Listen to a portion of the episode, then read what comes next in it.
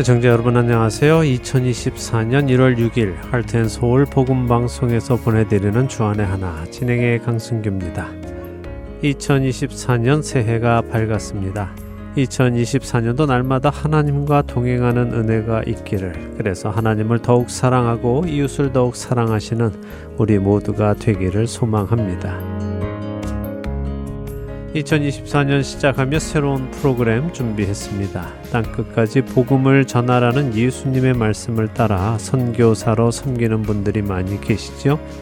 그 선교사님들의 마음속 이야기들을 잔잔하게 담아낸 새로운 프로그램을 주안에 하나 2부에 준비했습니다. 부르신 곳에서라는 프로그램인데요.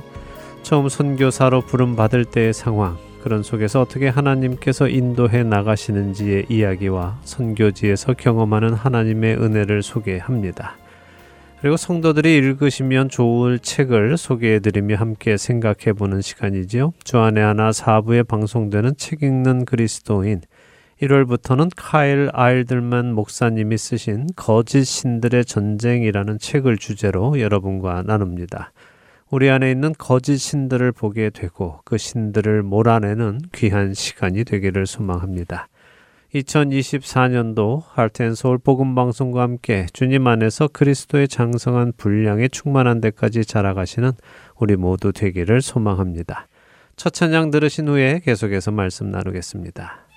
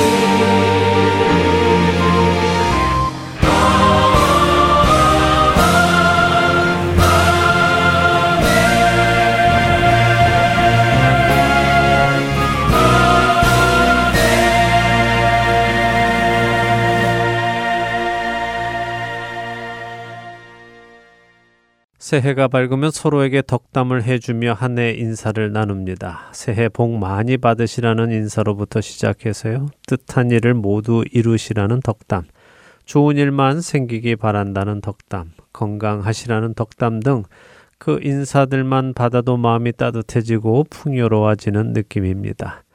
그럼에도 불구하고 여전히 우리 그리스도인들은 이런 인사 속에서도 기억해야 할 것이 있을 것입니다. 그것은 나의 원함이 이루어지는 한 해가 되기 이전에 나의 뜻한 일들이 이루어지는 한 해가 되기 이전에 하나님께서 원하시는 일들이 이루어지는 한 해가 되기 원하는 것. 하나님께서 기뻐하시는 일들이 이루어지는 한 해가 되기를 우리들이 원해야 한다는 것입니다. 이것은 단순히 그렇게 되기를 바란다 하는 바램의 수준이 아니라 하나님께서 원하시고 기뻐하시는 그 일이 이루어지도록 내 삶을 내어 드리겠다는 다짐이 담겨 있는 말이어야 할 것입니다. 여러분은 올 한 해를 시작하시며 어떤 것들을 하나님께 구하셨습니까? 여러분의 뜻한 바를 이루어 주시라고 구하며 시작하셨습니까? 혹시 그것을 구하기 이전에 하나님 아버지의 뜻이 하늘에서 이루어진 것 같이 이 땅에서도 이루어지기를 구하셨는지요? 올 한 해 하나님께서 기뻐하시는 한 해가 되도록 나의 원함을 내려놓겠습니다라는 간구를 하는 우리가 되기를 바랍니다.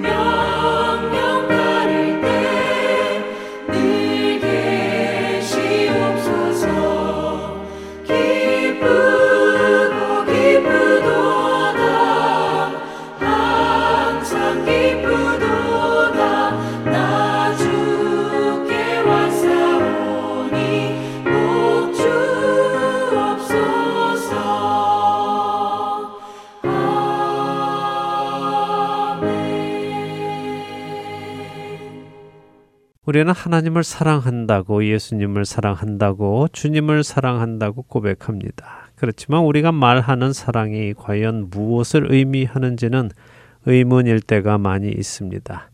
제가 자주 드리는 말씀이지만 오늘 우리 시대에서 사랑이라는 말은 많이 좋아하는 것을 의미할 때가 대부분이기 때문이지요. 그래서 우리가 주님을 사랑합니다라고 말할 때 우리 안에 그 의미를 주님 제가 많이 좋아합니다라는 의미로 말을 하는 것이라면 그것은 성경이 말씀하시는 사랑은 아닙니다. 예수님께서는 너희가 나를 사랑하면 내 계명을 지킬 것이다라고 말씀하셨고 나를 사랑하지 않는 자는 내 말을 지키지 않는다라고 요한복음 14장 15절과 24절에 각각 말씀하셨지요. 우리가 정말 주님을 사랑한다면 우리는 주님을 마음을 다하고 뜻을 다하고 힘을 다해 사랑할 것입니다. 뿐만 아니라 우리의 이웃도 그렇게 사랑할 것입니다. 예수님의 말씀을 기준으로 한다면 말입니다. 그리고 우리가 정말 주님을 사랑하고 주님을 사랑하기에 주님의 말씀을 귀하게 여긴다면 우리는 주님께서 하신 말씀들을 가볍게 지나쳐 넘어가지는 않을 것입니다. 수많은 무리가 함께 갈새 예수께서 돌이키사 이르시되 무릇 내게 오는 자가 자기 부모와 처자와 형제와 자매와 더욱이 자기 목숨까지 미워하지 아니하면 능히 내 제자가 되지 못하고 누구든지 자기 십자가를 지고 나를 따르지 않는 자도 능히 내 제자가 되지 못하리라. 누가복음 14장 25절에서 27절에 예수님께서 하신 말씀입니다. 여러분은 예수님의 이 말씀을 얼마나 심각하게 받아들이고 계십니까? 그냥 스쳐 지나가도 될 만한 말씀이라고 생각하십니까? 단순히 예수님께서 좀 과하게 말씀하셨다고 생각하시는지요?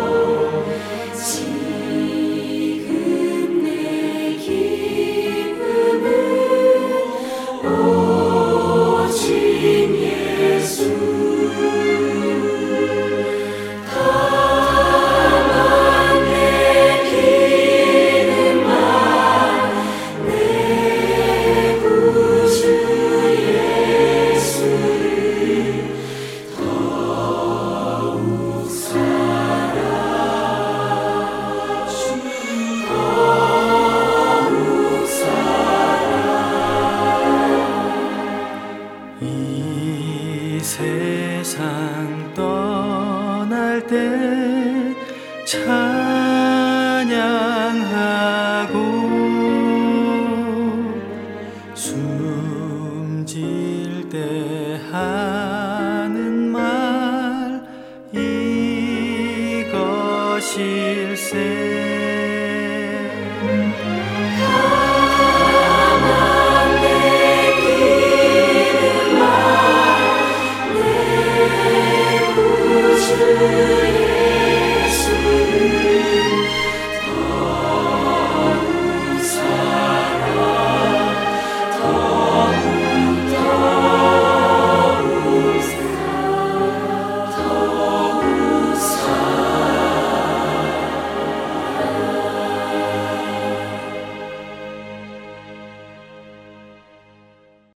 여러분과 함께 기도하는 1분 기도 시간으로 이어드립니다. 오늘은 노스캐롤라이나 그린스보로 한인 장로교회 한일철 목사님께서 기도를 인도해 주십니다.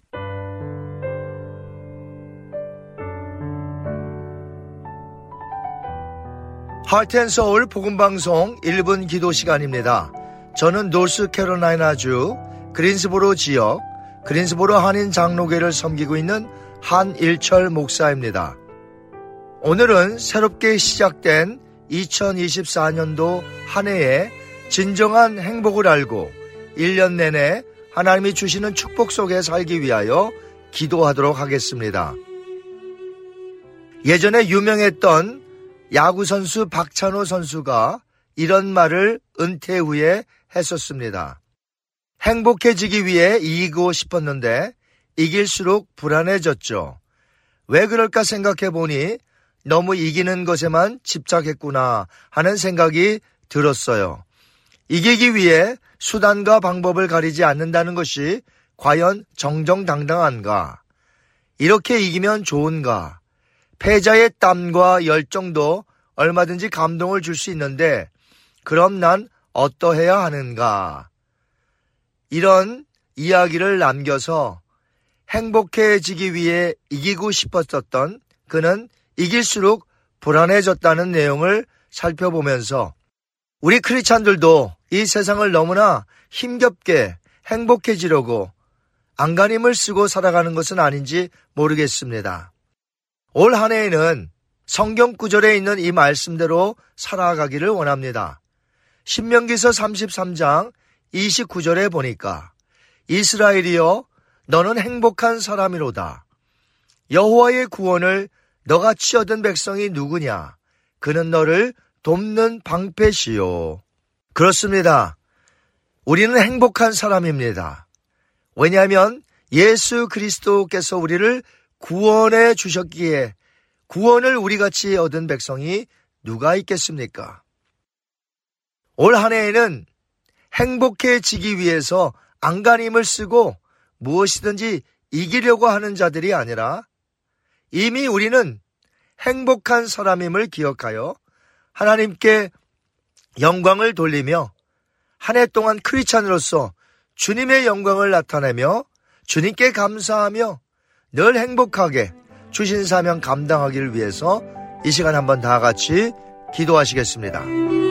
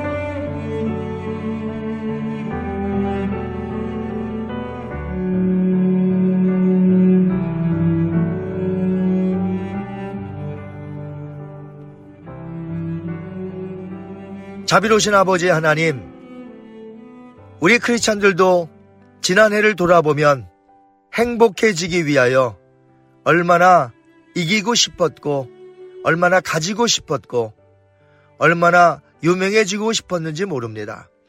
주여 용서하여 주시고 올 한 해 2024년도를 우리에게 허락해 주셨는데 이제 올 한 해는 우리가 이미 행복한 사람임을 깨달아 알아. 우리 주님 안에서 교제하며 기쁘고 즐겁게 신앙생활하며 주신 사명을 감동 있게 감격하며 하나님께 영광 돌리며 일을 맡아 하는 저희들로 삼아 주시옵소서.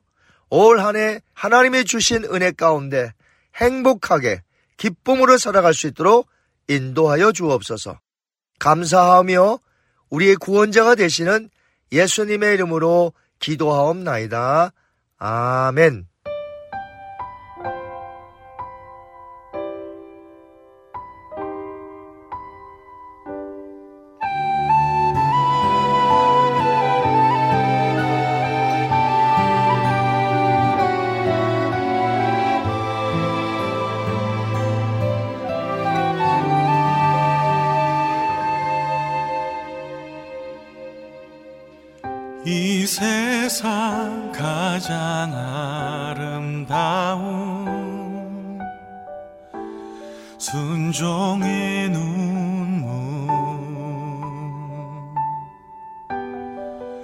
온 세상 다시 빛나게 한 생명의 눈물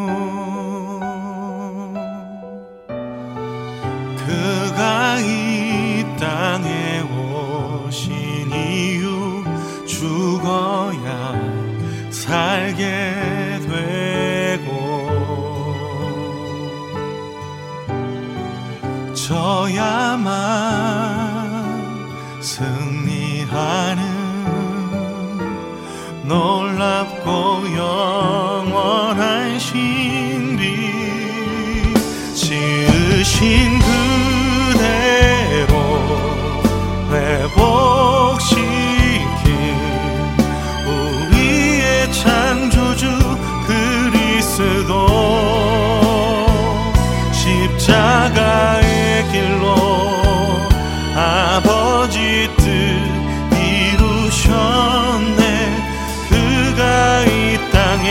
땅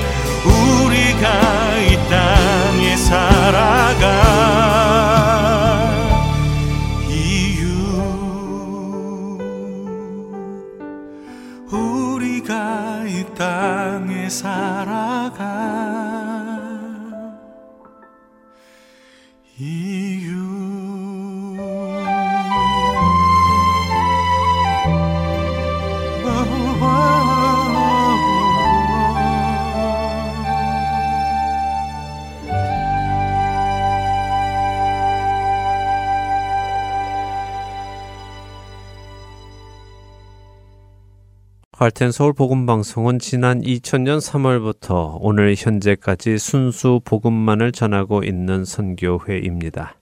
매주 댁에서 CD나 MP3 CD로 방송을 들으실 수 있고 스마트폰 앱이나 팟캐스트, 카카오톡과 홈페이지, 그리고 유튜브를 통해 여러분의 스마트폰에서 들으실 수 있습니다. 매주 토요일에 새로운 방송이 업데이트되고 있으며 4시간의 한국어와 1시간의 영어, 1시간의 일본어로 복음을 전하고 있습니다. CD 신청이나 방송을 듣는 방법에 도움이 필요하신 분들은 방송사 사무실 전화번호 602-866-8999로 해주시면 안내해 드리겠습니다. 기쁜 소식 사랑으로 땅끝까지 전하는 아랜소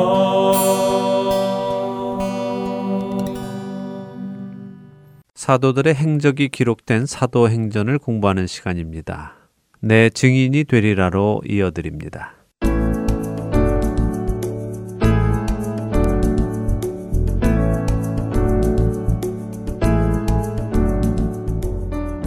애청자 여러분 안녕하세요. 여러분과 함께 사도행전을 한 절 한 절 읽어가며 공부하는 시간입니다. 내 증인이 되리라 진행의 백성입니다. 네, 여러분 안녕하세요. 강순규입니다. 데살로니가에 있는 유대인들이 바울을 시기하여 바울 일행을 내쫓았고 바울과 신라는 밤에 데살로니가를 떠나 서쪽으로 5, 60마일 떨어진 베레아라는 곳으로 갔습니다. 네. 다행히도 베레아 사람들은 데살로니가 사람들보다 더 고귀한 사람들이어서 바울이 전한 말씀을 간절한 마음으로 받고 또 성경을 통해 바울이 전해준 그 말씀들이 사실인지 날마다 상고했습니다. 그렇습니다. 어, 한국어 번역은 베레아 사람들이 더 너그러웠다 이렇게 번역을 했는데요. 네. 그 의미는 그들이 고귀했다. 다시 말해 높고 귀한 것을 찾는 사람들이었다라는 의미라고 말씀을 드렸죠. 네. 참으로 높고 고귀한 것은 하나님의 말씀이니까 그들은 그 높고 고귀한 하나님의 말씀을 찾고 공부하고 받아들이는 사람들이었습니다. 바울이 전한 말씀도 성경을 펴서 확인한 그들의 모습이 오늘 우리도 배울 점이라고 하셨어요. 맞습니다. 여기 상고했다 하는 말은 어, 헬라어 아나크리노라는 단어인데요. 어, 자세히 조사하여 옳고 그름을 판단하는 법적인 용어입니다. 그래서 한 10여 년 전에 아나크리노라는 이름으로 프로그램을 제작한 적이 있습니다. 어, 여기 하트 서울 복음 방송에서요. 네. 어떤 프로그램이었나요? 한국 성도들이 오해하고 있는 성경 구절들을 펴서요. 성경의 전후 좌우를 함께 상고하면서 과연 그 본문의 말씀이 일반적으로 성도들이 생각하고 있는 그런 의미인가 아니면 다른 의미인가 함께 찾아보고 올바른 해석을 하는 방법을 제시한 프로그램이었는데요. 많은 분들이 그 프로그램을 통해서 오해하고 있던 구절들을 제대로 알게 되셨고 또 성경을 보는 눈이 달라졌다고 해주셨습니다. 오, 저도 하트 서울 복음 방송 스마트폰 앱에서 찾아서 꼭 들어봐야겠네요. 예, 그렇게 하시면 도움이 될 네. 것입니다. 자, 베레아의 사람들이 이렇게 상고하며 성경을 공부하니 어떤 결과가 왔습니까? 유대인들 중에 믿는 사람이 많았다고 하시죠. 네, 데살로니가 하고는 그 결과가 많이 달랐습니다. 맞습니다. 유대인들도 많이 믿었고 또 헬라 사람들도 많이 믿었다고 하시죠. 그러니 복음이란 자신의 마음 속에 고귀한 것, 진리를 찾는 갈급함이 있어야 하고요. 그 진리를 찾기 위해 스스로 말씀을 읽고 해석하고 묵상하는 작업이 필요한 것입니다. 네. 자, 이렇게 믿음이 생겨나니 좋습니다. 자, 그런데 여기서 멈추면 좋은데 원수의 공격은 멈추지 음, 않지요? 네. 어떤 일이 일어날지 13절에서 15절 읽어 볼까요? 그렇게 말씀하시니 벌써 대충 짐작이 갑니다. 네. 사도행전 17장 13절부터 읽습니다. 데살로니가에 있는 유대인들은 바울이 하나님의 말씀을 베레아에서도 전하는 줄을 알고 거기도 가서 무리를 움직여 소동하게 하거늘 형제들이 곧 바울을 내보내어 바다까지 가게 하되 신라와 디모데는 아직 거기 머물더라. 바울을 인도하는 사람들이 그를 데리고 아덴까지 이르러 그에게서 신라와 디모데를 자기에게로 속히 오게 하라는 명령을 받고 떠나니라. 네. 아이고. 데살로니가에 있는 유대인들이 또 여기 베레아까지 쫓아와서 방해를 하는군요. 예, 베레아 사람들은 가만히 있는데 데살로니가에서 바울과 신라를 공격했던 유대인들이 여기 이 먼 곳까지 쫓아와서 방해를 하며 또 소동을 일으키지요. 네. 일전에 1차 선교 여행 때도 비슷한 일이 있었지요. 예, 바울이 루스드라에서 복음을 전할 때 비시디아 안디옥과 이고니온의 유대인들이 루스드라까지 쫓아와서 방해한 것처럼 여기 데살로니가 사람들도 그랬습니다. 이들은 자신들의 동네에서만 복음을 전하지 못하는 것에 만족하는 것이 아니라 아예 복음 자체를 미워하는 사람들이군요. 그렇죠. 결국 바울과 신라를 통해 예수님을 믿게 된 베레아에 있는 그리스도인 형제들이 바울을 급히 피신을 시킵니다. 어, 바울의 목숨이 위험할 정도였나 봐요. 네, 아무래도 그랬던 것 같습니다. 신라와 디모데는 그곳에 둔 채로 바울만 빼내서는 바울을 바닷가로 보냈죠. 그리고 배를 태워서는 아덴, 곧 그리스도의 수도였던 아테네까지 데려다 줍니다. 그리스의 수도 아테네요. 네. 정말 큰 도시로 갔군요. 예, 아테네는 베레아에서 육로로 가면 약 200마일 정도 됩니다. 굉장히 머네요. 예, 자, 그런데 육로를 따라 가도 될 텐데 배를 태워서 보냅니다. 그 이유는 그만큼 위험했기 때문이죠. 육로를 통해서 가다 보면 그 뒤를 쫓아와서 공격받을 수 있기 때문에 배를 탄 것입니다. 음, 일단 배를 타면 배를 탄 동안은 안전하지요. 정말 급박한 상황이었음을 알 수 있습니다. 네, 자 이렇게 아테네에 도착한 바울이 자신을 그곳까지 데려다 준 베레아의 성도들에게 이제 빨리 다시 돌아가서 신라와 디모데도 여기로 데려다 달라고 부탁을 합니다. 그래서 그 형제들이 다시 베레아로 출발하죠. 네. 자 여기까지 보았는데요. 아테네에 대해서 조금 나누도록 하겠습니다. 아테네는 말씀하신 것처럼 고대 그리스 곧 헬라의 중심지이고 수도입니다. 헬라 문학과 철학의 중심지이죠. 이것은 소크라테스와 플라톤의 출생지이며 아리스토텔레스, 에피쿠로스, 제논 등의 유명 철학자들이 자신들의 제2의 고향으로 삼은 곳이기도 합니다. 오, 정말 유명한 철학자들이 다 이곳 출신이네요. 네, 그런데요, 이렇게 유명한 또 걸출한 철학자들이 있는 곳이라면 어때야 할까요? 철학자들이란 다 좋은 선생님들 아닙니까? 음, 이런 좋은 선생님들이 있다면 일반 사람들도 그렇게 높은 철학에 집중하며 고귀한 삶을 살지 않았을까요? 네, 이론적으로는 그래야만 합니다. 철학이 발달하고 지성이 중요한 문화로 자리 잡았다면 말이죠. 네. 하지만 아테네의 윤리적 도덕적 수준은 아주 낮았다고 합니다. 음. 도시 자체가 아주 음란했고요. 서로를 죽이는 격투 경기 같은 것 보는 것을 아주 즐겼다고 합니다. 의외네요. 그러면 결국 인간의 가르침은 사람을 변화시킬 수 없다는 것을 증명하는 것인가요? 맞습니다. 사람의 가르침은 인간 본성을 변화시키지는 못하지요. 음. 자, 지금 바울이 도착한 아테네는 그 옛날 전성기 때 영화를 누리던 아테네만큼 화려한 아테네는 아니었습니다. 왜냐하면 그리스 곧 헬라가 멸망했기 때문이죠.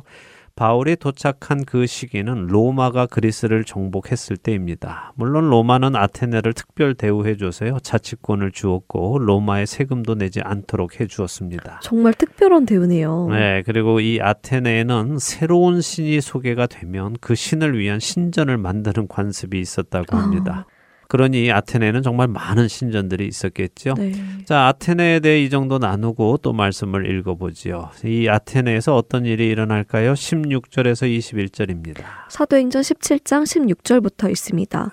바울이 아덴에서 그들을 기다리다가 그 성에 우상이 가득한 것을 보고 마음에 격분하여 회당에서는 유대인과 경건한 사람들과 또 장터에서는 날마다 만나는 사람들과 변론하니 어떤 에피크로스와 스토아 철학자들도 바울과 쟁론할세 어떤 사람은 이르되 이 말쟁이가 무슨 말을 하고자 하느냐 하고 어떤 사람은 이르되 이방신들을 전하는 사람인가 보다 하니 이는 바울이 예수와 부활을 전하기 때문이러라.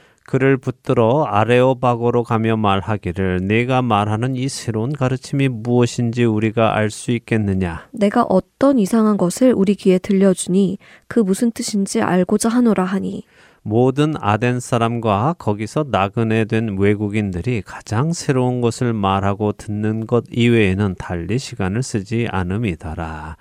자, 아테네에 도착한 바울이 다른 동역자 신라와 디모데가 올 때까지 홀로 시간을 보내게 되었습니다. 네.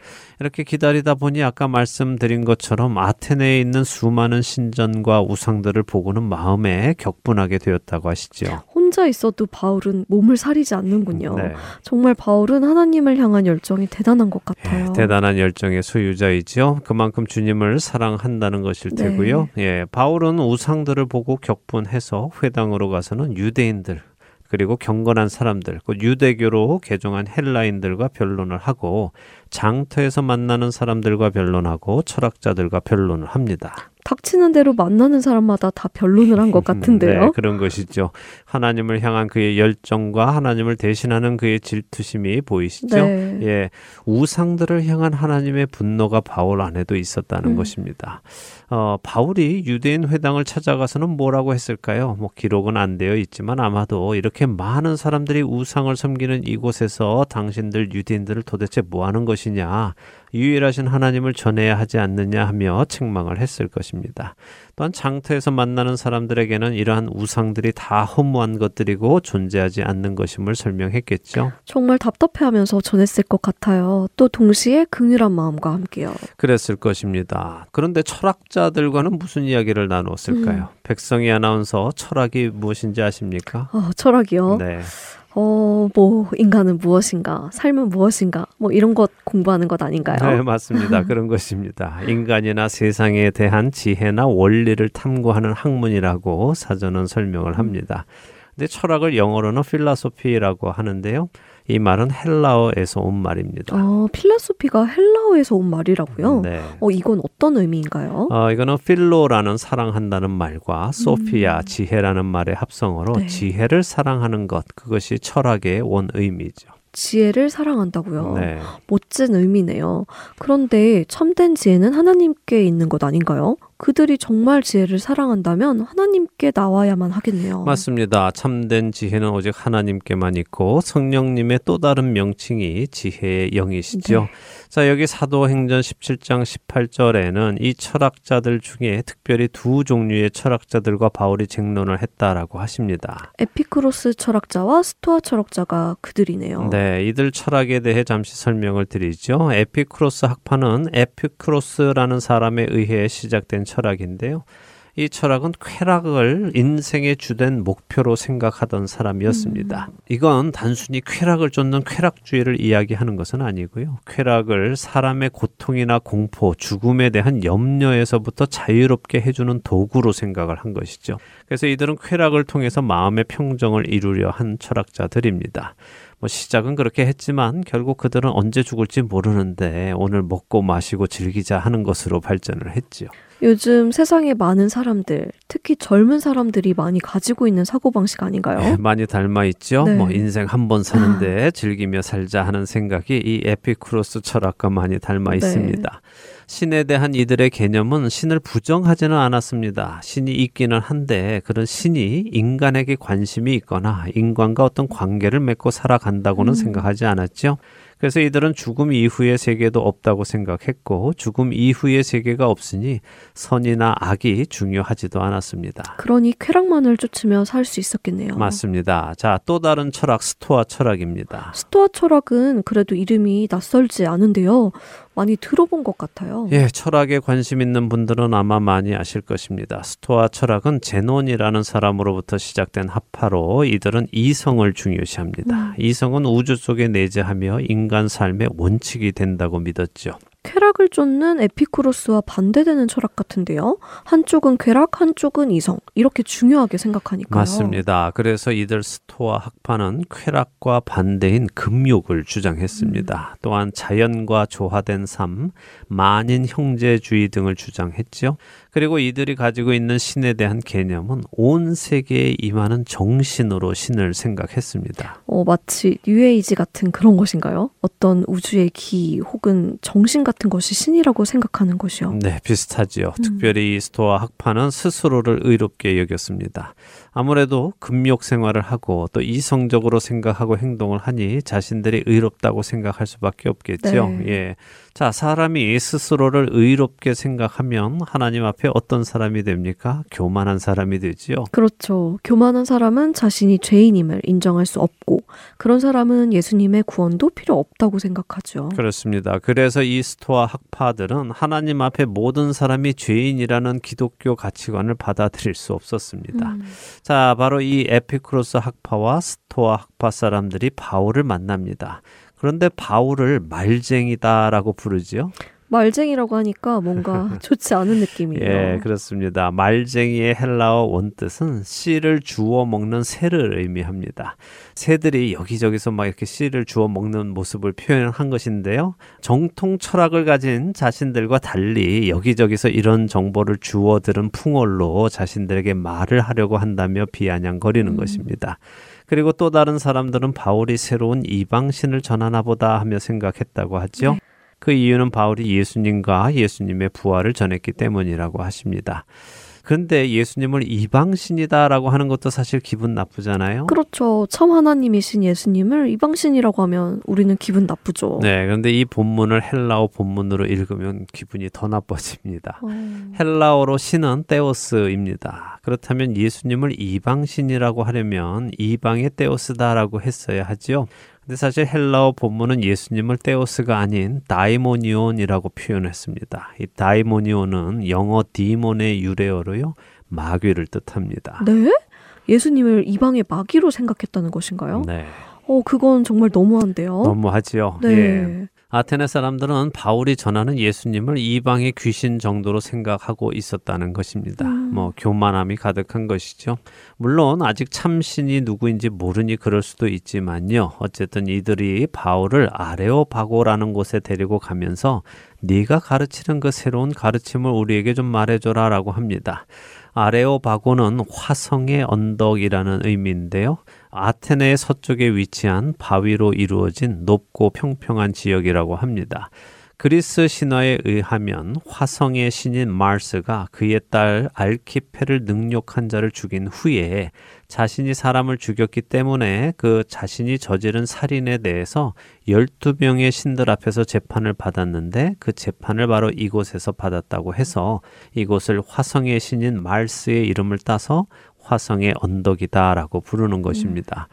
그래서 당시에는 이곳에서 재판이 많이 벌어졌다고 합니다. 또 소크라테스도 이곳에서 재판을 받았다고 전해지지요.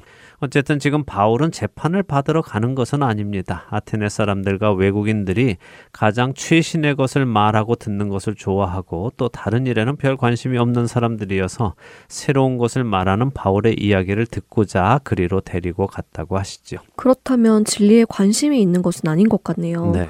그냥 호기심을 따라가 보는 것이고 뭔가 새롭다니까 드러나 보자. 시간도 때울 겸 하며 간 것 같네요. 맞습니다. 자, 이런 그들과 함께 아레오바고로 바 울이 갑니다.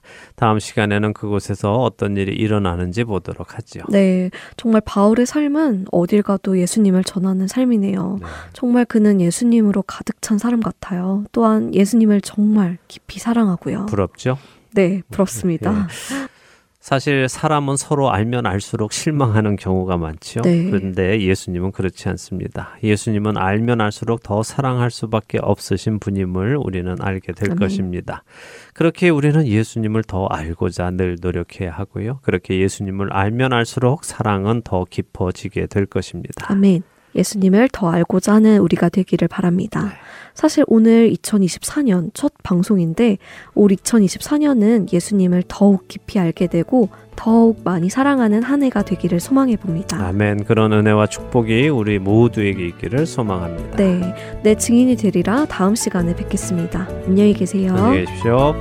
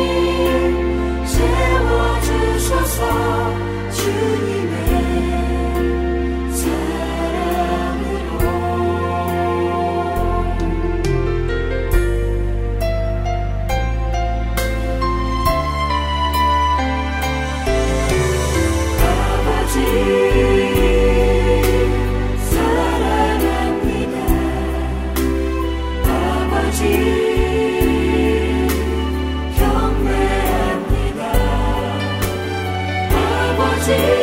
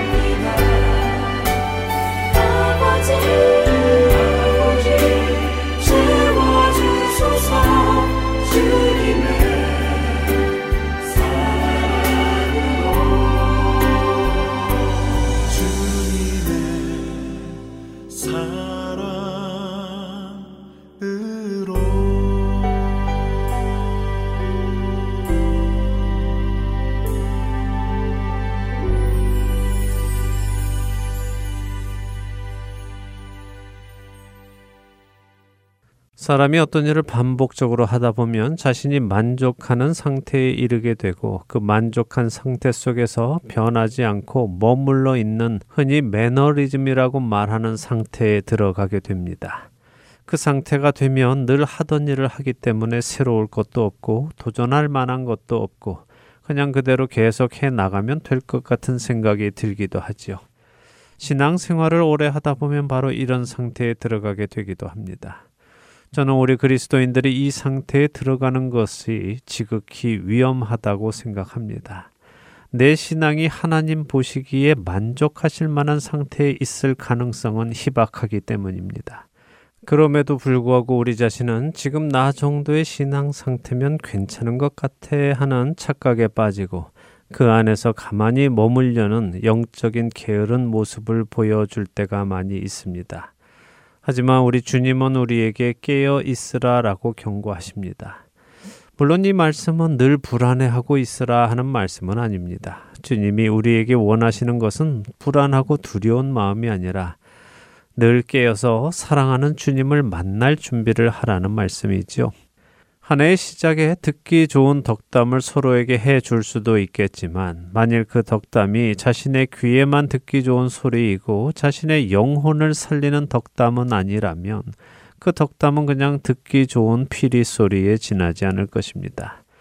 우리가 서로 사랑한다면 우리는 정말 그 사람이 필요한 말을 해 줄 것입니다. 그 사람에게 도움이 될 말씀 말입니다. 조금 전에 읽어드렸던 누가복음 14장 25절에서 27절의 말씀. 사람이 자기 부모와 처자와 형제는 물론 자기 목숨까지 미워하지 아니하면 능히 예수님의 제자가 되지 못한다고 하신 예수님의 그 말씀. 여러분은 예수님께서 그 말씀을 하시기 전에 무슨 말씀을 하셨는지 알고 계십니까? 예수님은 누가복음 14장 16절에서 24절까지 한 가지 예를 들어 주신 후에 그 말씀을 하셨습니다. 누가복음 14장 16절에서 24절에는 어떤 사람이 큰 잔치를 베풀고 손님을 청하였지만 잔치할 시각에 그 청함을 받은 자들이 하나도 오지 않으며 자신들이 그 잔치에 오지 못하는 이유를 설명하는 이야기가 담겨 있지요. 나는 밭을 새로 사서 나가봐야 해서 잔치에 가지 못한다. 나는 소를 새로 사서 그 소들을 시험해 보아야 해서 잔치에 가지 못한다. 나는 방금 결혼을 해서 잔치에 가지 못한다. 라며 각자가 잔치에 가지 못하는 이유를 설명했습니다. 예수님은 그렇게 잔치의 초대를 받아도 잔치에 참여하지 못하는 자들을 설명하신 후에 그 말씀, 다시 말해 무릇 내게 오는 자가 자기 부모와 처자와 형제와 자매와 더욱이 자기 목숨까지 미워하지 아니하면 능히 내 제자가 되지 못하고 누구든지 자기 십자가를 지고 나를 따르지 않는 자도 능히 내 제자가 되지 못하리라라고 말씀하신 것입니다. 사랑하는 할텐 서울 복음 방송의 청자 여러분. 여러분은 하나님께서 예수 그리스도를 통해 청하신 그 잔치에 참여하고 계십니까? 그 잔치에 갈 준비를 철저하게 하고 계십니까? 성경에서 미워한다는 말은 정말 감정적으로 미워하는 것을 의미할 때도 있지만 두 대상 사이에서 하나를 미워한다는 것은 그것을 포기한다는 의미이기도 하고 사랑하는 다른 대상을 선택한다는 의미이기도 합니다. 예수님께서 자기 부모와 처자와 형제와 자매와 자기 목숨까지 미워해야 한다라고 말씀하신 것은 그들을 감정적으로 미워해야 한다는 말씀이 아니라 그들과 예수님 사이에서 하나를 선택해야 한다면 예수님을 선택하는 자가 능히 예수님을 따를 수 있다고 말씀하신 것입니다. 나의 원함과 예수님께서 원하시는 것 사이에서 여러분은 누구의 원함을 선택하십니까? 오늘도 내가 원하는 것을 선택하며 살아간다면 그 사람은 주인이 초청하신 그 잔치에 참여하지 못할 것입니다. 새롭게 시작한 2024년 주님을 더욱 사랑하는 한 해가 되기를 간절히 소망합니다. 그래서 내 부모와 처자와 형제와 자매를 사랑하지만 그보다 주님을 더 사랑하기에 주님의 말씀에 순종하고 주님이 기뻐하시는 그 일을 하며 살아가는 우리가 되기를 소망합니다. 결국 주님이 기뻐하시는 일은 우리가 서로 사랑하는 일입니다. 그것이 주님께서 우리에게 주신 계명이기 때문입니다.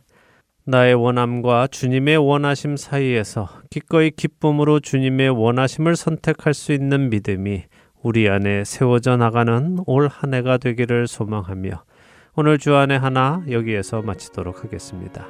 함께 해주신 여러분들께 감사드리고요. 저는 다음 주 이 시간 다시 찾아뵙겠습니다. 지금까지 구성과 진행의 강순기였습니다. 애청자 여러분 안녕히 계십시오.